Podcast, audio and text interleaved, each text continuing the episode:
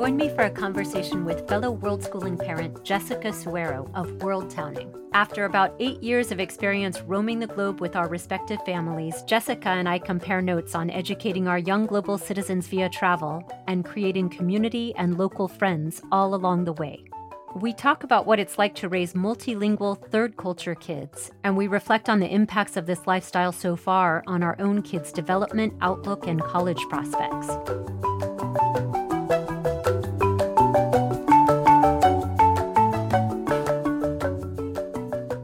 Welcome to the Teranga Tribune, where the Senegalese concept of welcoming all people with openness and generosity guides our exploration of the world. I am Micah Wright Sinclair, world traveler, digital nomad, development worker, and world schooling parent of three young global citizens.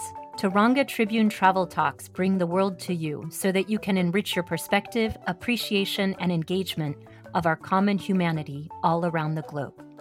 Today, my guest to compare notes on raising traveling third culture kids is world schooling superstar Jessica Sueiro. Jessica is a veteran world schooling mom of two amazing global citizens, and she's the enterprising co founder of World Towning. World Towning is an inspired, family run travel company that focuses on helping other families who are seeking authentic and immersive experiences around the world.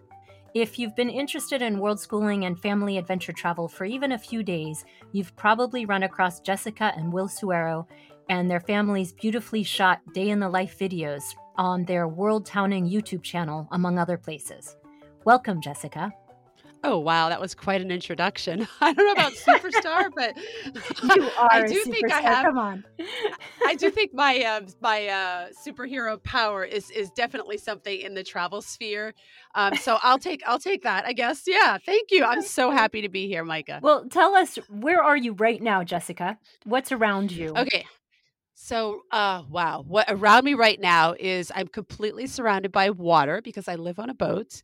I can see two or three small islands um, where uh, the local Kuna indigenous culture live, and I'm in the remote San Blas Islands off Panama on the Caribbean coast. Well, let's jump right in, Jessica, and let's dial back to about, I think it was more than seven years ago since you and I met in Quito, in Ecuador.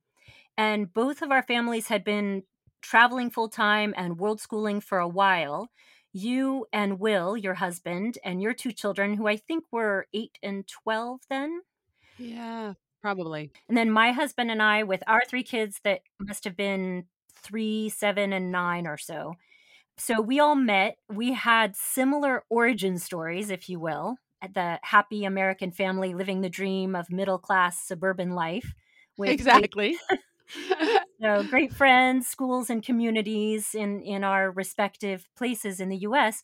And each of our families separately decided to suddenly up and sell everything and hit the road. So I wanted to start by asking you to share what it is that spurred your family to take that leap.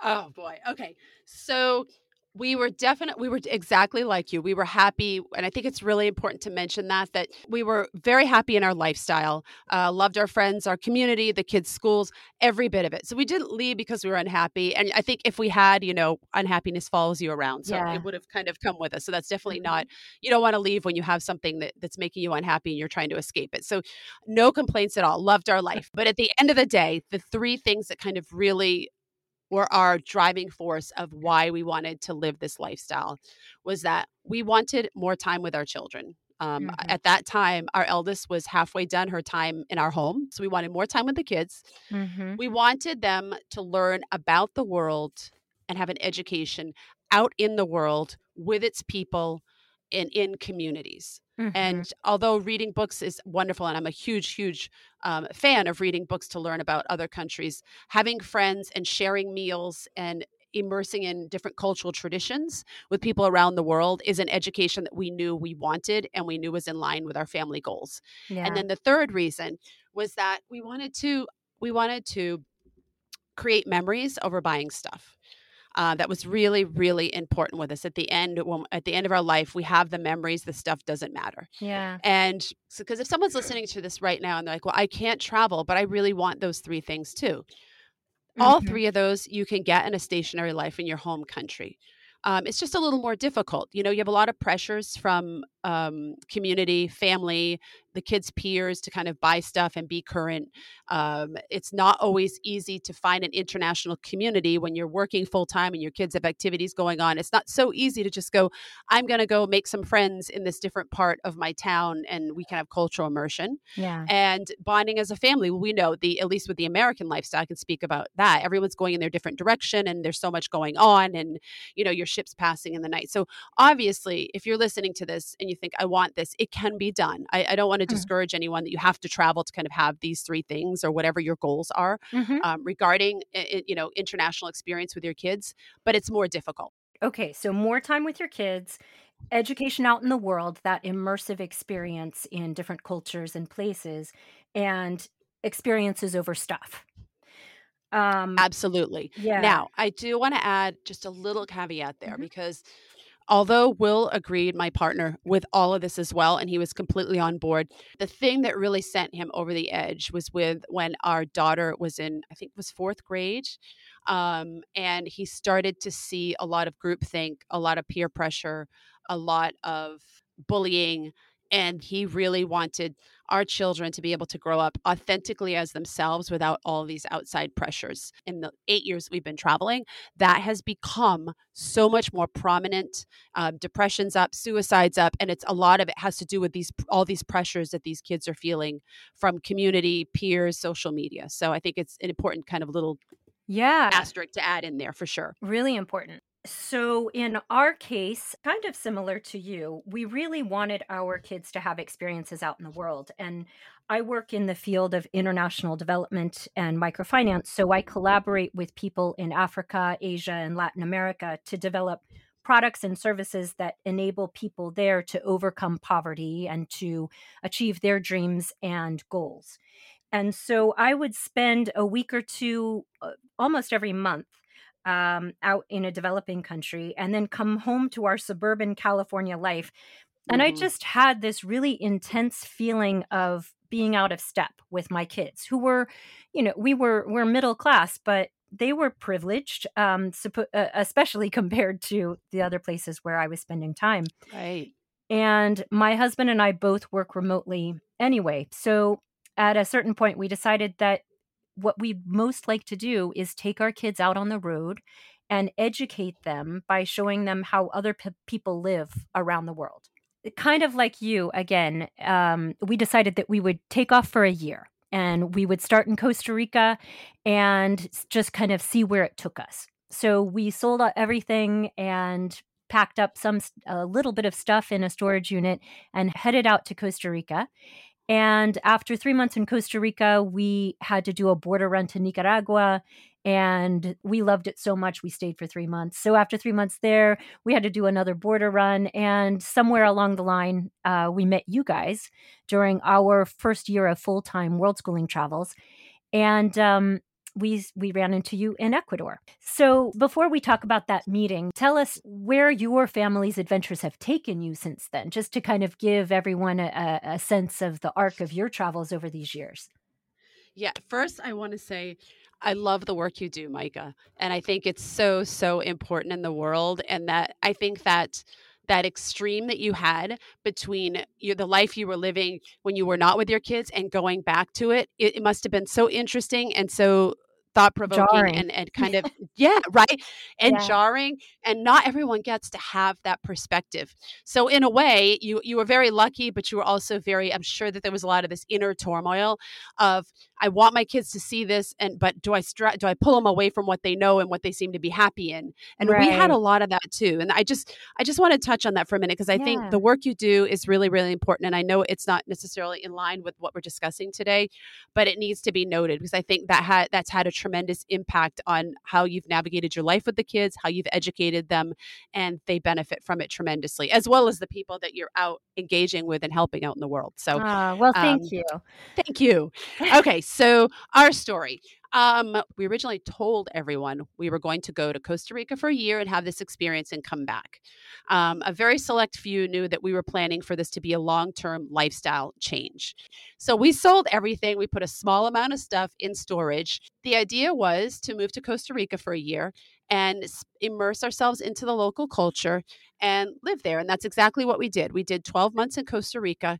Uh, the first, I don't know, 11 and a half really sucked. Um, no, no, I'm not that the first 11 and a half, but the first five or six were really tough. And it was nothing that had to do with Costa Rica. It was just transitioning our entire life and the way we knew life to be in our early 40s to something completely, completely different. So after a year in Costa Rica, we spent um, 10 months in Ecuador, in Quito, Ecuador.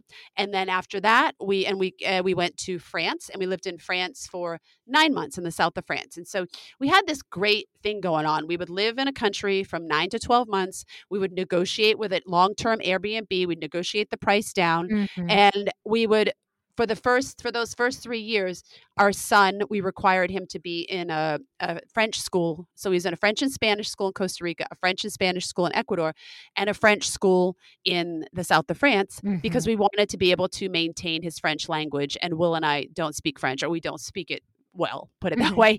And we were convinced that if we kept him in this kind of structured learning environment with language immersion, at least till he was 10, we would be able to maintain it. And we can talk about that later because I definitely want to talk about language learning, uh-huh. yeah. you know, when we're getting deeper into the third culture kid chats. But it did work so after those three years of kind of understanding how to do this groove you know we this is how we do it this is how we negotiate this is our kids are in school our daughter was homeschooled at the time we decided to make all the kids dreams come true which is what mm. every kid wants to do and is every parent's complete nightmare is go and live in an rv so we we bought an rv in france and it was true right? Right? I was no, so resistant to it that's interesting because whenever you talk about it, I'm thinking, oh my God, I could never do that.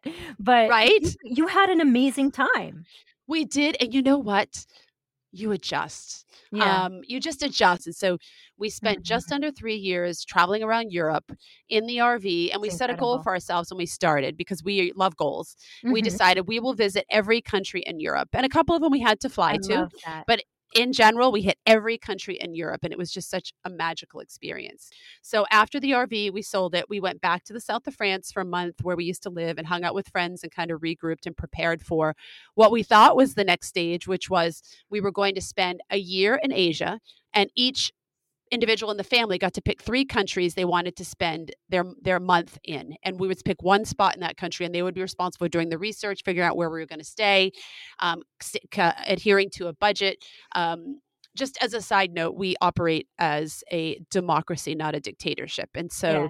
that has always been our, our way of living like this and it has worked out very well you know obviously early on when the, we first left the kids wanted to rv and we're like no we have to figure out our budget you know all kinds of mm-hmm. other logistics we have to see if we can actually do this travel thing before we make such a huge investment. But as they've aged we have like kind of loosened the reins and given them more opportunity to be in charge and i think that is a huge part of our success out here. It's not just what education. we want. what a great education for the kids especially it's worked out. I mean you get into really nuts and bolts stuff like putting them in charge of, of parts of the budget. We were heading to asia. Um, we had all of our 12 countries. We had i don't know three to five months of flights and airbnbs and everything already booked and we landed in japan and then we never left. So we got locked down in japan for five months which made the kids particularly happy because they actually wanted to use their all their three months, both of them, for six months in Japan. And we said no, it has to be different countries. So they love Japan, and we just had a really a Japan was another one of those pockets of just a really magical time. We had a really unique living situation, which was quite affordable. We had a co-working, co-living space. We had a mountain for hiking behind us. We were living with the local community. We made friends that were that were born and raised in Japan, which was really fabulous. Um, and then after five months we you know the world was still not open mm-hmm. um, so we had to kind of pivot which is which is a huge part of this lifestyle right and it's it's it's not as easy to pivot when you're a family as opposed if you're an individual traveling or if you're traveling with a partner so we had to sit down you know and do our democracy thing again and say okay what does everyone want to do and um, mm-hmm. our daughter avalon who's now 18 said I think whatever we do, we cannot go someplace where we're going to be locked down in an apartment because that isn't going to work well for us and our mental state and our way of living Mm-hmm. how we've been living for the last eight years. Mm-hmm. So we did not even consider going back to the United States because that's the scenario it would have been. And instead, um, mentioned we need a project.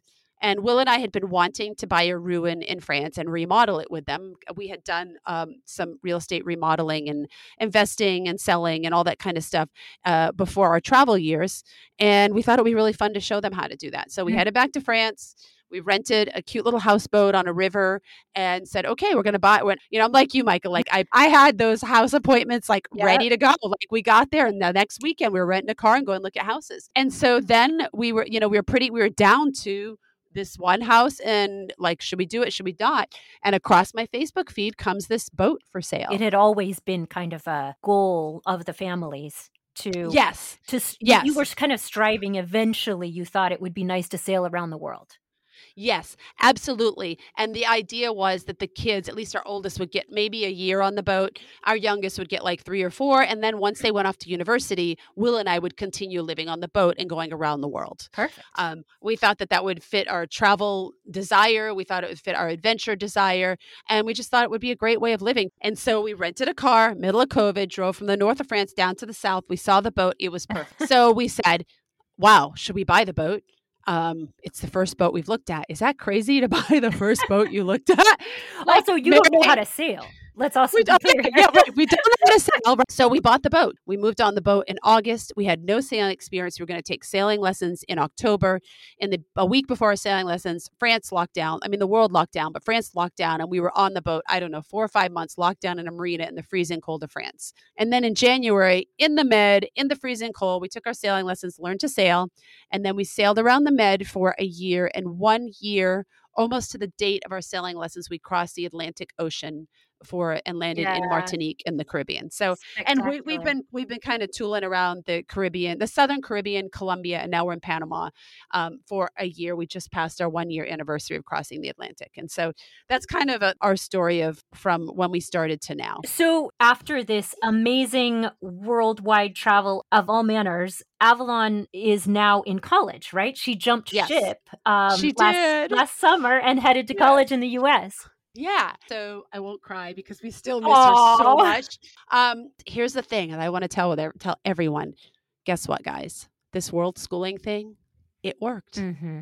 What worked was that we world schooled her, and she learned so much about the world mm-hmm. that she was able to spread her wings and go off and survive in the world without us, and able to integrate and understand different ways of living and thinking and behaving and different emotions and different politics um, in her own life. Yeah. And that was that was the goal. Mm-hmm. Our goal was for them to grow up authentically, to love learning, to appreciate and understand the world and be a good human as they spend their life passing through the world. Yeah, I did write a very lengthy um, piece mm-hmm. on the whole process and what Avalon did and how she was able to get her APs and how she was able to take her ACTs and kind of all the bumps along the way. And it's it's you can go to our worldtowning.com website. There you can sign up for our newsletter. It's also on Substack. You can mm-hmm. go uh, search World Towning if anyone wants any information on it. Obviously, they, you guys can reach out to me too. That's I'm more helpful. than willing to share. Yeah, absolutely. Yeah, yeah so she's launched Micah, and now yeah, I mean it's so weird now we're family of three on the boat. It's so encouraging and inspiring to hear that full story and to know that she's able to pursue what she wanted. Because I know one of the major concerns of people who are considering doing this sort of lifestyle with their kids is the schooling, obviously. And it's really the first question I think we were asked when we were out on the road full time. And that is, how do you school your kids? How do you educate your kids? And I had done a lot of research before we made the leap. And I was so happy to read the accounts of some parents who said, I've had my kids out of school for three, four years, and then we moved back and put them back in school, and there was no issue. Yes. Yeah. so I just want to signal that in our case also, I mean, I pulled out our our kids were in I think just finished third grade, second or third grade, and just finished kindergarten, and then a toddler uh, who had never been to school when we left, and they weren't in real formal school for over five years. So they were world schooled. We put them in alternative schools like in India, not so much for academics as for the culture. And yeah, um, love that. So after five years of being out of school, they wanted to try out school in France. And um, they all entered at or above grade level. And that was without any formal schooling. Right? So it, isn't that amazing? You know, we work with people on the travel logistics as consultants, as one of the aspects of our business. Uh-huh. And when we work with people that want to go for a year or two, they're always paranoid about the school and keeping their kids up to speed. And my number one recommendation is don't do it. Enjoy this year. I have yet to hear of one, not even one experience. I'm sure they exist, but not one experience where someone left for a year or two and they came back and their kid was behind.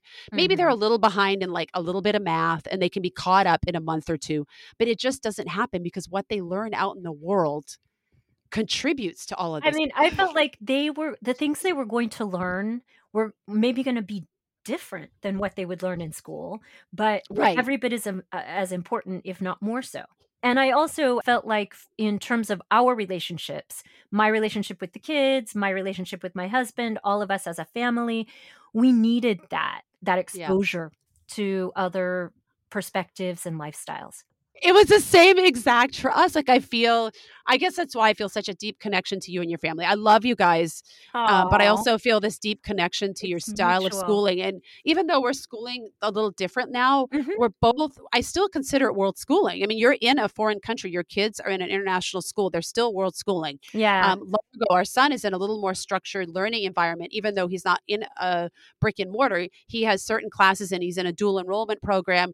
Um, and we're still we're still world schooling as well. And kind of to piggyback off, you know, your kids four or five years without you know formal education they just went in seamlessly into their grade largo did not have english class he started a, a, kindergarten in the united states in a french immersion 100 international school of french 100% french and he never took had english again until he was i think it was when we started in the rv so i mean he mm-hmm. was 10 mm-hmm. um, after like four years of french and spanish schools Will and I looked at each other and we said, Oh my gosh, Largo has never had English. Yeah. And we thought, Oh, we better get him up to speed because after this year at French, at French in the French school, he's going to be in the RV and he needs to do English and he needs to learn grammar and all this stuff. I mean, he obviously spoke English.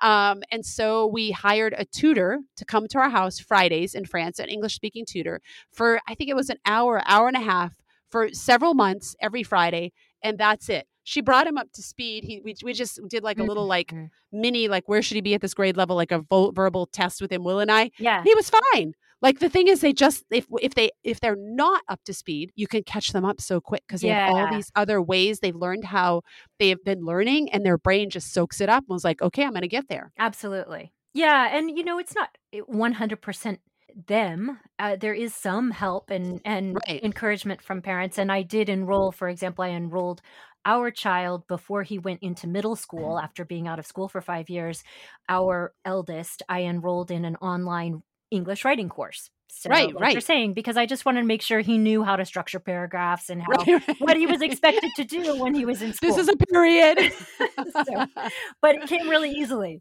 But you alluded to this kinship that we feel, you and I, in talking about this, and how many things we have in common, even if our approach to world schooling has been slightly different but there's also this kinship between and among our kids that I just love. And that kind of brings me to one of the themes that I wanted to talk about, which is this concept of third culture kids. Yes. And so let me just pause for a moment and explain what I mean by that.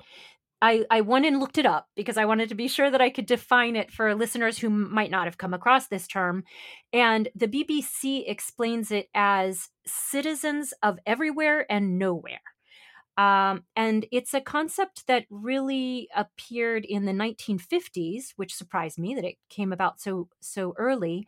Um, there was a, an anthropologist and sociologist named Ruth Useem who coined the term third culture kids, referring to kids who grew up in countries or cultures that don't belong to either of the parents. So at the time, that would have been largely, I suppose, kids of military families or missionaries. But today, in our global economy, it can mean often kids of immigrants or of business people who move around globally for work, or increasingly kids of digital nomads, digital nomadic families like like ours are. Um, when we first met, even though you had been on the road two years and we had been on the road almost a year, our kids had met people of all walks of life and interacted in, in different languages and cultures and had f- local friends in Latin America in the various countries they had been in. But when we got together, there was immediately this magnetic attraction i think Yes, between them as friends because they weren't only it wasn't just because they were american there was something else Yes, there absolutely was. And I, I've been thinking a lot about this because, you know, I knew we were going to be chatting. And our kids had very little exposure to Americans in those two years. Mhm. Um, other people, not necessarily just Americans, but other people living how we were living, because the whole premise of why and how we were doing this um, was that we wanted to immerse in the local cultures. So Yeah. have friends yeah that lived in these communities. And so they didn't, we didn't meet other travelers. And it wasn't like it is now where social media and you see kind of all these digital nomad hubs popping up and this one month intense stay with other people of your culture who are doing this, um, you know, of the same income, of the same desire, all that kind of stuff. It was, it was very different. And, and to be quite honest, that wasn't our premise. We were not looking to connect with an abundance of other people doing what we were doing yeah because the the idea was to learn about the world in the world and if we wanted to learn from people that were just like us we would have stayed home um, and i don't mean to sound so harsh about it but i'm getting to Right. i'm getting to the good part right so our kind of encounter with you guys was i think besides one other american fam- family at the S- french and spanish school in costa rica um, we hadn't had any engagement with anyone else who even thought this was a good idea to live out in the world and educate. There were Facebook, people use Facebook then, and you could see people kind of commenting, but it wasn't like it is now, not even close. Yeah. And so we got together and I just felt like this such such this connection and our kids felt such a connection because we our goal was to immerse in the cultures and make local friends and we we we neglected kind of even thinking about it's not that we were anti we just didn't really think about it because we had a different goal that there was this other whole angle of people that we could meet out here who had a very similar goal in learning and educating and meeting and immersing into the local cultures but also that would bring great joy and warmth to this lifestyle because it can get very lonely out there Mhm. um, you know you are a foreigner in these cultures and no matter how close you are and how many friends you make there's still a part of you that longs for a connection to someone who understands what you're doing because when you when you are immersed into these communities you're going to get half the people you meet that are going to be like wow this is really interesting and cool and you're so lucky and there's going to be other half who are like you're freaking crazy well, you're you're you're nuts you know so when we met you I, it really opened my eyes to there's a whole other community out there of Mhm. people that we're not meeting. And even though they're not living a stationary life and they're not native to the countries we're in, they bring such value to our life. And our kids felt a connection to your kids. And I thought it was so cute that they all spoke French because I we never met any anyone that, that spoke French and they had this like cute little secret thing between them. And I thought, my goodness, this is really, really interesting. it's so nice and precious for our kids to have the opportunity to reflect with others who have that same experience of living in these places, building friendships, grappling with the culture shock yeah. and the differences, and can talk with someone who relates to that. Because although ours still maintain really good relationships with their cousins and some of their friends back in the United States, it's not the same as yeah uh, it's not yeah. Um there is that there is that kinship i mean they're not in the same country um they're in different stages of their life you know everything but they Mhm. there there there's that third culture kid connection yeah and it's fascinating isn't It it, is. it's, really completely fascinating, And just maybe to update on our story, we stayed in a very rural community in France for three years, continuing to world school. And then we moved to Strasbourg a couple of years ago. So we're living in a multicultural city in France. And our kids now go to French public schools with international sections. So these are kind of like public magnet schools that attract kids from all over the world who speak French and another language. Um, and so, in the case of our kids, they're in the English section of their schools. And so, they go to school most of the day with a mixed group of people from all over the world speaking French and doing their classes in French. And then a couple hours a day, maybe five hours a week, they are in their language section. So they study history and literature and a, a couple other things in geography, maybe in their own language, in this case, English. Mm-hmm. And so our kids are really thriving in this environment because they do have local friends. They've got friends who are who were born and raised in Strasbourg who are French. Um, they but they also have connections with people from all over the world who have this third culture kid sensibility. And I I love watching how Isaac, for example, looks at the world and I, am guessing that Avalon has a similar experience now being back in the US in a school where he really takes this step back and, and applies an anthropological or sociological lens to yes. look at how people behave, what the interactions are between yeah. the students yeah. and between the students and the professors, and really just how everyone is influenced by where they've been and, and how they've been raised. And he really has this sort of external lens on that and comes home talking about it from a philosophical standpoint. And I, I find that really interesting. I think you just said that so so perfectly. That's in my head, but I don't think I could have articulated it that way. I I agree.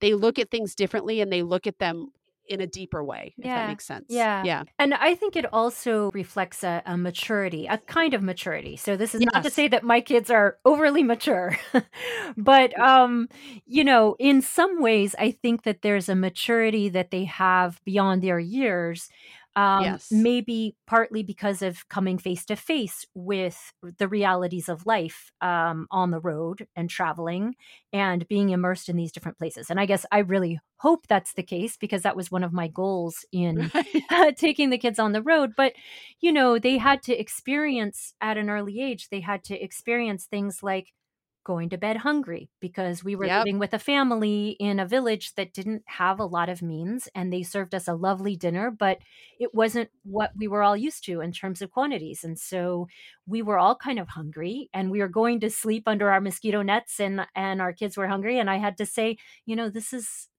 this is normal. This is how some yeah. kids have to live, and you're going to be night, okay. Some kids go to bed like that every night. Yeah, and I know you took your kids, you've made a real point of taking your kids to some really tough places along the way. And I think that being confronted with historical events and political models and um, just the realities of life in other places has given your kids, as well as ours, a, a certain maturity and perspective on the world. You know, it's funny when we've made the choices, and I'll give some examples of the places that we've taken the kids.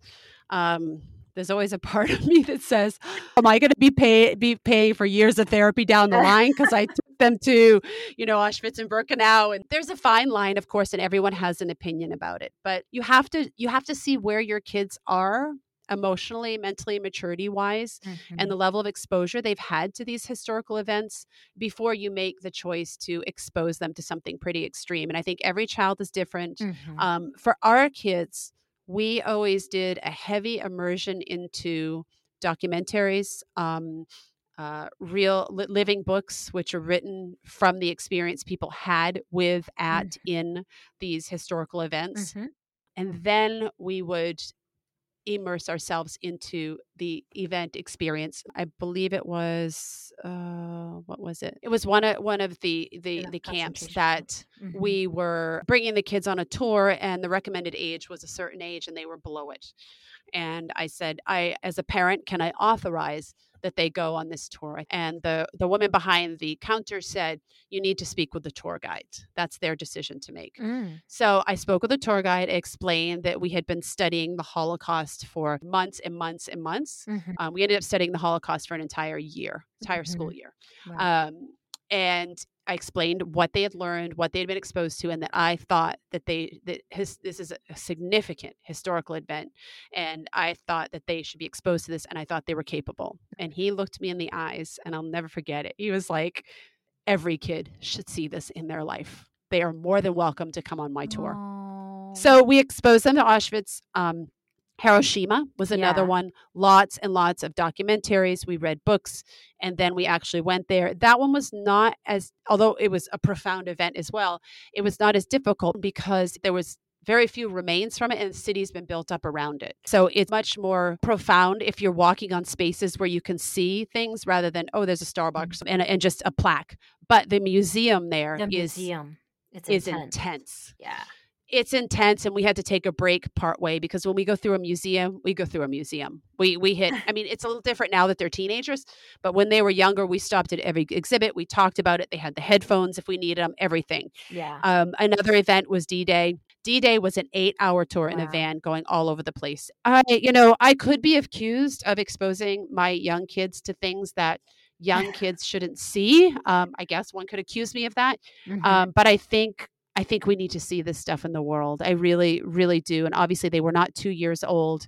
Um, there was always an option for them to opt out of something if they didn't want to. Mm-hmm. Um, during the Auschwitz tour, there was a part, I don't remember, he said, Now we're going to discuss this. And Avalon didn't want to listen to it. So I had her wait in a separate room. Mm-hmm. Um, but at this point in life, um, they don't seem to be traumatized from it, and they seem to have a great understanding and knowledge and level of compassion. And like you said, you know, with your kids going to bed hungry, to have even a day of exposure of that and feel what it feels like to walk in someone else's shoes can change a child and their perspective on the world. One of the experiences that our kids had that I'd, I'd like to just add in here was living in South America in the Andes, as you all did as well, spending time amongst the Inca ruins and learning yeah. about the Inca people. We spent time in Quechua villages, learned a little bit of the language and culture. And so eh, our kids really identified with that indigenous culture in the Americas.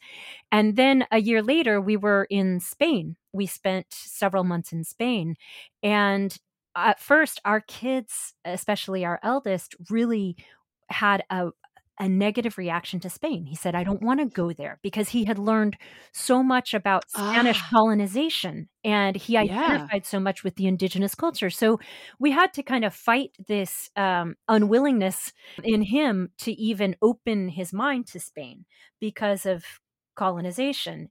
Well, I think it's interesting you bring that up because um, when you grow up in one place your whole life, and you have the media and you have your family and you have your communities and your peers, you tend to see one side of the story, right? Mm-hmm. You, t- you tend to see the side that you're exposed to. Mm-hmm. Um, and and that's almost, that's kind of what happened to him, right? He saw the the one side, and again, I'm not saying colonization is okay, but he saw the one side of it, and then moving and seeing a different side, a different angle, and how it impacted people differently, is is really a, a great tool to have as you mm-hmm. grow as an adult to be able to evaluate situations from different angles. Yeah, you know, another one uh, on a smaller scale that we had an experience with was in a country that I won't name in this case either, where our kids had a really good experience with a, a, a, driver, a guy who was driving us from one side of the country to the other. And he went out into a sugarcane field and cut sugarcane stalks for them to suck on and took them around. And he was really kind, but he ended up leading us yeah. astray and we ended up in a completely different place than where we were supposed to go. And it was intentional because he was getting kickbacks from where he ended up delivering right, us. Right. Um, and so the kids, again, were exposed at very early ages to to both sides and to yeah. seeing humans uh, in the vast majority of places that we've traveled and spent time they've gotten to witness the amazing generosity of humans but on occasions when you're traveling you're going or anytime in life, you're going to run across people that might not be so honest. And so they've also had to try to reconcile that. Right. And not kind of not take the whole ship down because of one person, right? You know, you go and often on vacations, people go to country of one bad experience, be like, oh, that country is awful. Mm-hmm. Right. There are good and bad people and there are sneaky people and there are and there are compassionate people in every country. Yeah. Yeah. And and kind of navigating that and and understanding to not judge an entire country by a couple of experiences is, I think, think that's difficult for people at such a young age. Yeah. I really do because they're they're so emotionally impacted by it, especially if they see us impacted by it, right? If they see us struggling, they kind of take on our energy with it. Yeah, and that's something I think as a world schooling parent we've had to be really careful about. You know, my Eric and I both will talk behind the scenes and say okay let's not let's not put too much emphasis on this or let's you know right, let's right. have this discussion out in the open with the kids present so they can see us kind of grapple with it And Yes. our our eldest recently said, I was so it was one of those proud mama moments. Um, and he said, "You know, I've realized that when I'm feeling stressed out, when I'm out, because now he's more and more out um, in the real world by himself as a teenager. Um, he says, when I feel stressed out or afraid, or there's something that's going wrong, I'm in a situation that I'm nervous about or concerned about. I realize that if I just stay calm and think through it, and I kind of go back to when we were traveling, that we always could find a solution. There was always a way to overcome the challenge. There was always, even then, even though it would be stressful sometimes, there was always a way to sort it out and make it work. And he said, I rely on that. I go back to that. I think of it, and it gives me a lot of. It really bolsters me. It gives me a lot of support to know that I can. I can make it okay. Well, living like this is hard, right? And if you don't come together as a family or a couple and solve these problems, you're screwed. you're, you're going to go home. I mean, you have to be able, like, that's one of the defining things, skill sets you need, in my opinion, to do this. You need to be able to solve problems and roll with the punches. Yeah. And it's nice to see that that has transitioned those skill sets that he developed, uh, you know, with you guys as a family from a young age. It's nice to see that they're transitioning into the real world because we need that in the real world Yeah. too, right? I mean, we need to be able to solve problems. We can't just be like, "Oh, this happened at work. I'm going to go home and cry and not go in tomorrow." Um, you know, we have Right. to solve these problems. So I, I love, I love that story, and I love those moments, those moments where it all comes together. This lifestyle and, and everything that's been put into it because you see your kids thriving early on and you're like, this is great, this is awesome. And every child is different, right? Even if there was a roadmap, a ton Oh, of people had gone so before us. different. Every every child's different but we didn't really know what all this would culminate to Yeah. and you know i still i still have one at home so i still don't know he's a different child it may impact him differently Mhm. but when you have those moments where it all comes together and you go oh wow Yeah. wow you have you to know Yeah, you have to just cherish those, you know, it's salve for all of those difficult moments when and sometimes i look at those moments and i think okay I remember that time where I thought we couldn't go on or this was happening and that happened because of this and now we're here bam Yeah. you know absolutely. it's come full circle and and i'm so happy it did because there you know when you live like this and even though you're living a stationary life still you're still living outside of your birth culture and it, it has all sets of challenges and obstacles and bureaucracy and so when you've been living like this for seven eight ten whatever years it's not easy and there are some really crappy times along the way There are. I mean, we've had we've had yes, bad days, yes, bad weeks. We've had bad months, and I would go as far to say that we had a bad year as well. yeah. Um, so it's not it's not like it's not like a vacation. It's It's- not all rainbows and unicorns and gorgeous, yummy coffee in Costa Rica and whatnot. Mhm. Um, clearly, it's worth it because we're still doing it, both of us. And I can't imagine any other way of life. I just love this life, and I've loved yeah. I love what it's provided for my children as world schoolers. Um, yeah. out in the in the world and for us as a family. Let's talk about building community for and with our third culture kids. I would say that if the question we get the most often is about how we educate our kids while traveling the world full time, a close second is the question about our kids' socialization. And I'm sure you get this too how they make friends and participate in a community. You all have been really successful at this. So, why don't you tell us about your family's strategy and secrets for making local friends wherever you are? My strategy in those first couple of years to build community once we had left Costa Rica and entered into Ecuador was to find um, people within the country who understood and appreciated what we, um, how we were living and wanted to do cultural exchanges. And here's my big secret secret I'm going to give everyone. it works. It's uncomfortable, but it works. If your kid's in a local school, have a party. So we started off by Largo's birthday was coming November 2nd. I made an invitation and told him to give it to every kid in his class. Mm-hmm. And we had a party at the ice skating rink for his birthday. And people came Mhm. and I couldn't communicate with them because I hadn't started my Spanish lessons. It was some spoke English, some didn't. Will was there, Will translated. Some people said, This is weird. And then one of my closest friends that I met, um, you know, she was like, Holy, I love you guys. Like, I love what you're doing. And she said, We're going to be good friends. I know it. Aww. And to this day, we are still good friends. And from there, we held a Thanksgiving party. So, you know, I don't know, three weeks later, we held a traditional American Thanksgiving party in our apartment. And again, invited everyone from the class. We had 40 people. Wow. And let me let me tell you, uh, the Ecuadorianos love to party. So we were not prepared for this. The party started at two and it ended at 3 a.m. Oh um, we were, you know, I mean, we were, we were dragging Will and I. I mean, so it was know, a real um, cultural exchange. They got it was a real cultural got a- exchange. you got an Ecuadorian party.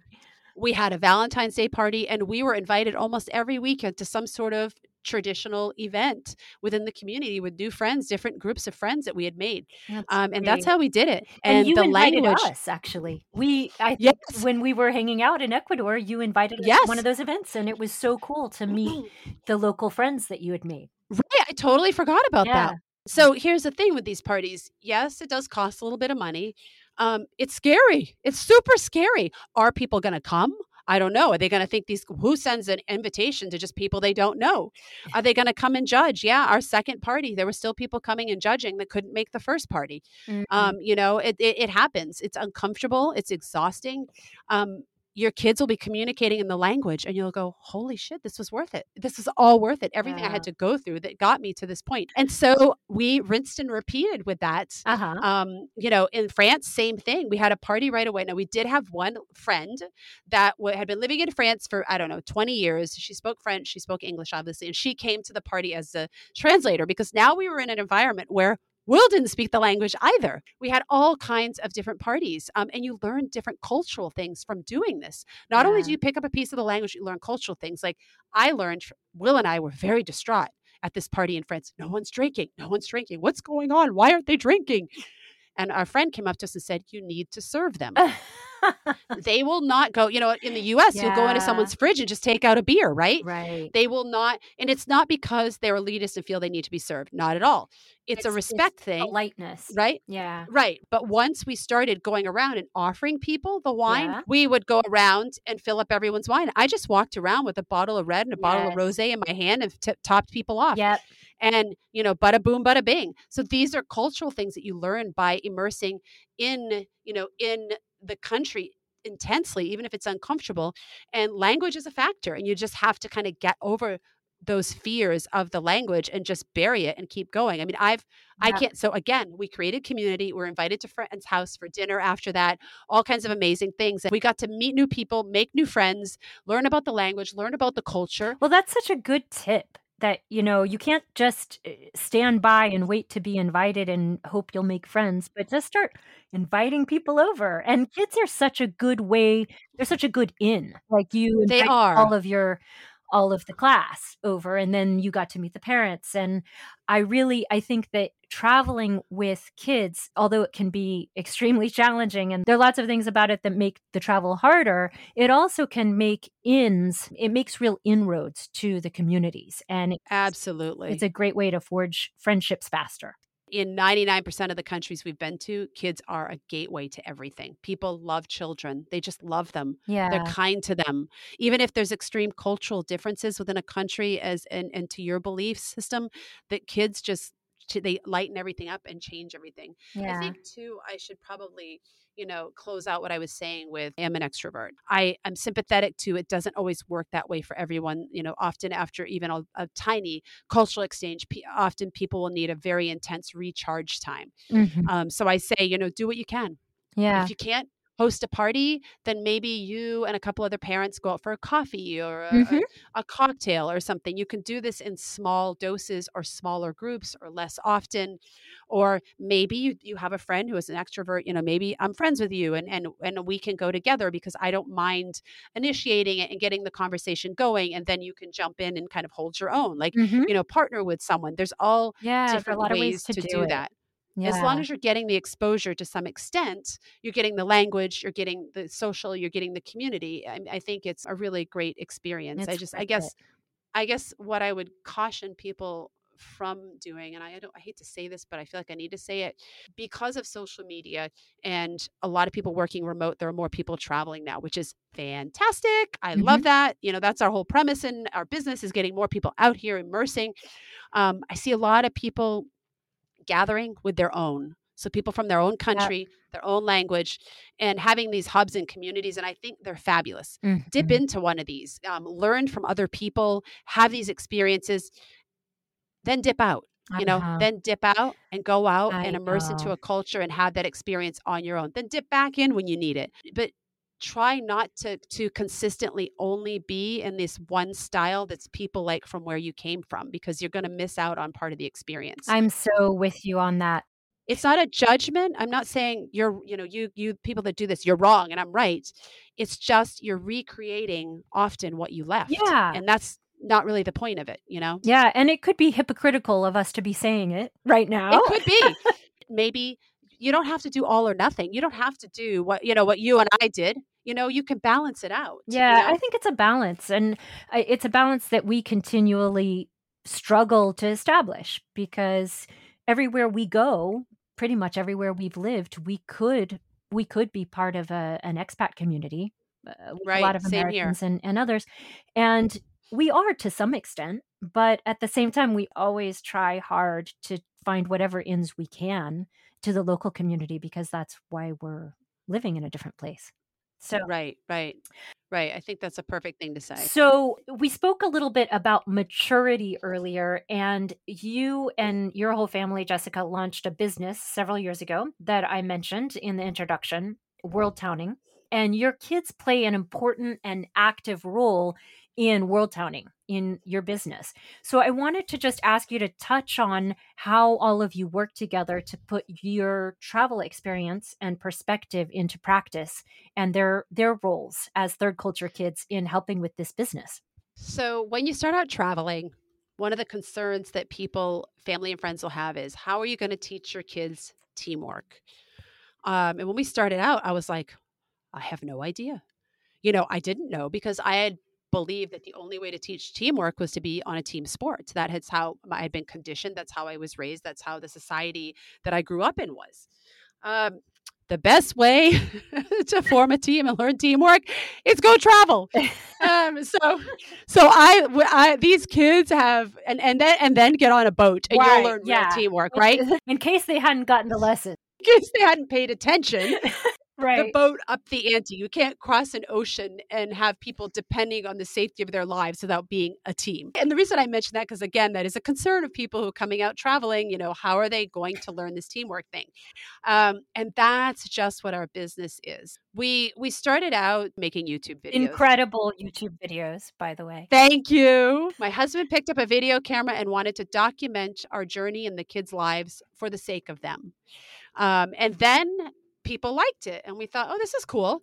Um, we'll keep doing this because people like it um, and we like it and it's really fun and the kids were in the videos um, the kids were never forced to be in the videos it was just like home videos like you want to do this you don't okay you know they always wanted to be in them mm-hmm. Um, they've always had an option to not be in them and there's been times where they say i don't want to be filmed or i don't want to be in this video and we, we've always honored that mm-hmm. Um, so the the you know we had this youtube channel and it was creating a little bit of income by no means enough to support us and to this day it does not create money enough money to support us not even close mm-hmm. um, it's you know but it's it has turned into um, a marketing tool kind of um, unconsciously for other businesses that we've started along the way and so we started a, a consulting business where we consult people in the logistics of full-time travel visas education medical remote working you know all this all this all this all the things mm-hmm. And then we started hosting group trips um, where people could come travel with us. And we sat down with the kids and we said, "Do you want to be part of this? Um, we'd like to do it, but you know, we only do a couple of weeks a year. So if you're not interested, we could leave you with the grandparents, and when you get older, we can leave you, you know, wherever we're living in the world." And they were both like, "We totally want to do this." So part of our business that became family oriented. Um, the obviously the consulting aspect of it is not the kids aren't involved in that unless that we have a teenager who wants to talk to another teenager uh-huh. living the life or a parent who wants to ask the kids questions. Mm-hmm. But this part of our business, hosting the trips, became our family business, and the kids traveled with us on these trips. And the whole premise behind our business is immersing people into culture is different from their own and learning from that. The consulting part is teaching them how to go live in these cultures. And the trips part is bringing people into these cultures and learning about the cultures for a short period of time because they don't necessarily want to travel full time. Mm. And the way we travel and the reason we started hosting the trips is because people were watching our channels and they said, I want to travel the way you travel and right. with you because we travel a little different. We immerse deeply in the cultures. Of course, we hit some tourist things. You can't help but, you know, you're not going to go to Paris and not go see the Eiffel Tower. But mm-hmm. we make friends in countries around the globe and we often ask them, hey, this is a really great experience. Will you provide this experience if we bring someone here on a tour and we'll pay you for it? And so a lot of the a lot of the experiences we have are, are businesses that came out of us visiting a, comp- uh, a family and asking them to turn the experience into the business, mm-hmm. uh, which has mm-hmm. been rewarding for us because we've been able to contribute to a family growing a business in another country.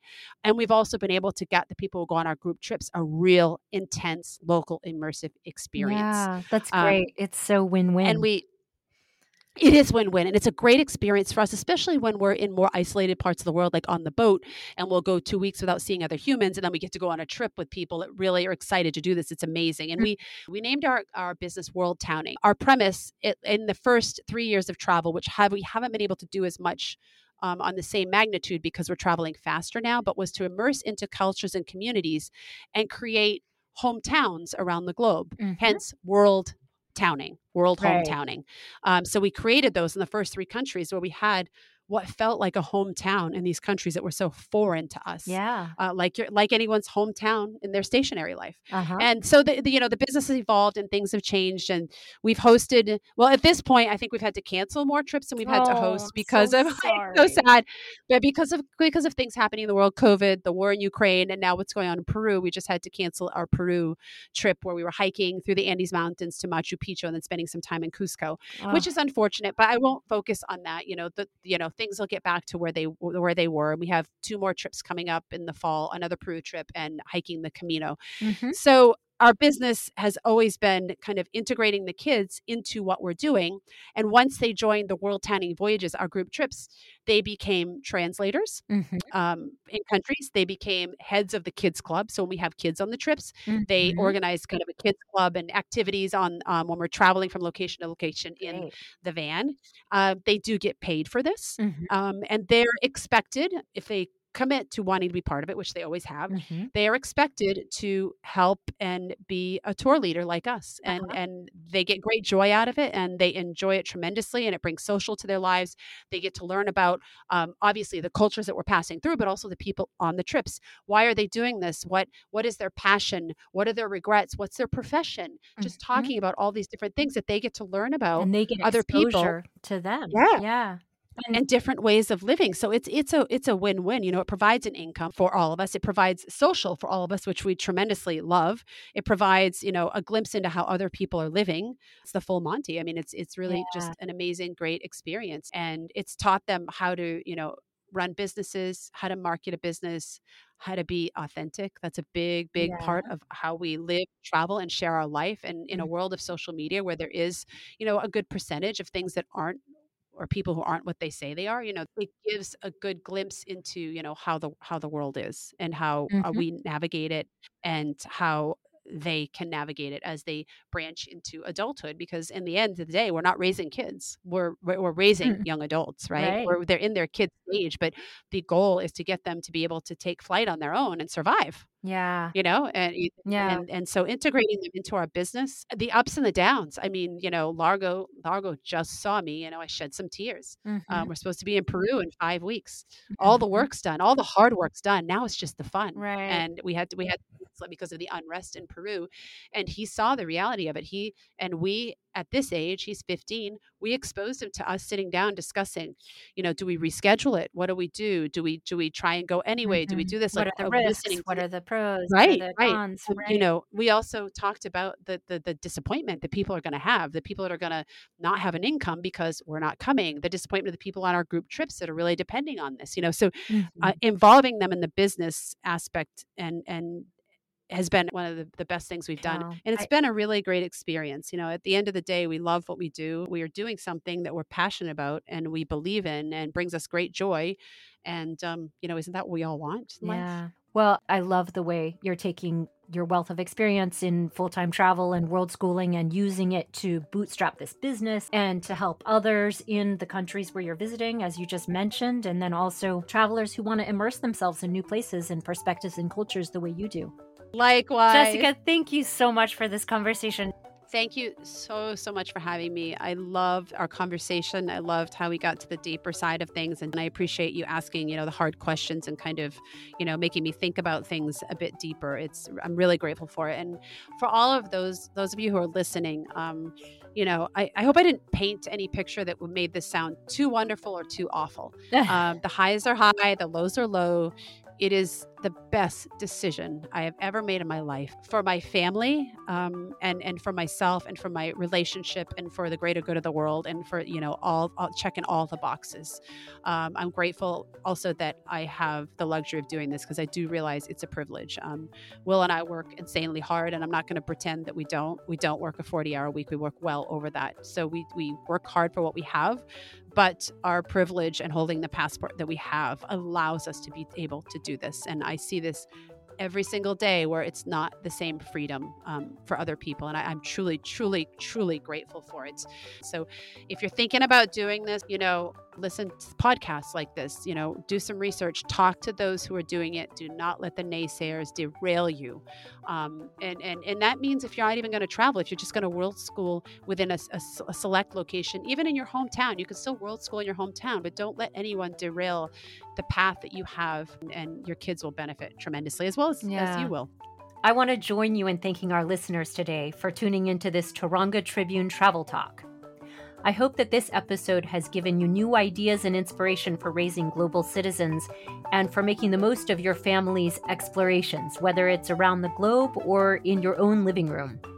If you're interested in getting practically a firsthand view of raising traveling third culture kids, I encourage you to check out the videos that Jessica and her family create on worldtowning.com. And please subscribe to the podcast and let your friends know about the Taronga Tribune.